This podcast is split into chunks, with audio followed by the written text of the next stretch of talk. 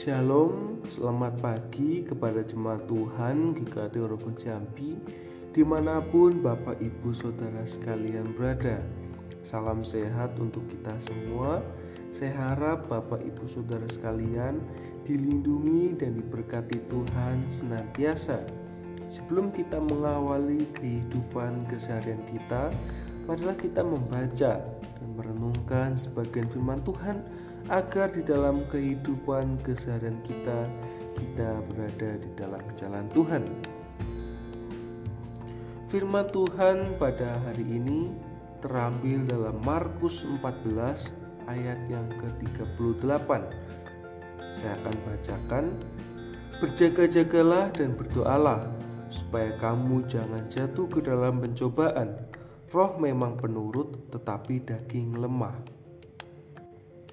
Bapak Ibu Saudara sekalian, berdoa lebih dari membawa daftar keinginan, hasrat dan kebutuhan kita kepada Allah, melainkan juga suatu sikap yang berjaga-jaga agar tidak jatuh dalam dosa dengan berserah dan mengandalkan Tuhan yang kita sembah untuk menolong dan melindungi kita dari dosa dan si jahat oleh Roh Kudus dan firman Tuhan. Setidaknya ada empat arti doa yang akan saya sampaikan pada hari ini. Yang pertama, berdoa adalah berserah dan percaya bahwa ada pribadi yang lebih tinggi dari kita, serta seluruh alam semesta dan segala peristiwa di dalamnya.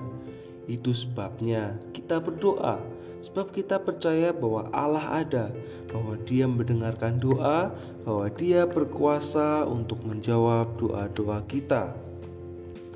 Yang kedua, berdoa adalah berserah dan percaya karena kita adalah milik Tuhan.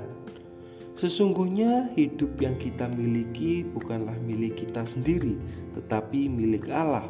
Maka kita hidup adalah demi tujuannya dan kemuliaannya. Dengan berdoa, kita melepaskan otonom pribadi kita, semua kehendak, hasrat, dan tujuan-tujuan pribadi, dan membungkuk dengan hormat kepada Allah.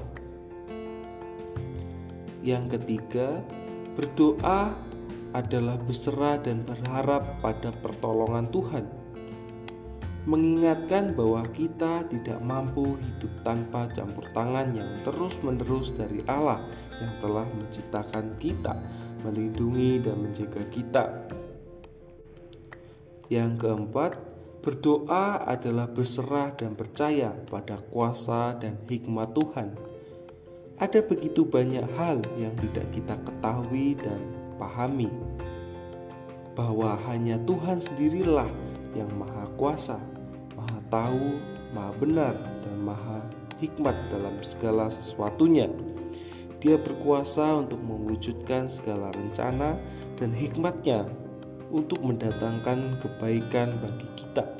Dia tahu bahwa apa yang benar, apa yang baik, dan apa yang tepat.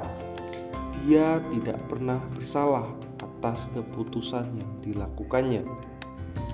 Maka dari itu, Bapak Ibu Saudara sekalian, Mari kita menutup mata kita, menundukkan hati dan kepala untuk berserah, serta bersyukur atas anugerah yang mendatangi kita selagi kita berdoa. Sehingga ketika kita menjalani setiap aktivitas kita, Tuhan tidak akan melepaskan kita.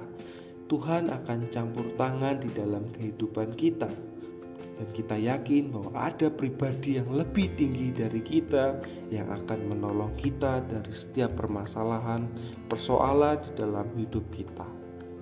Amin untuk firman Tuhan.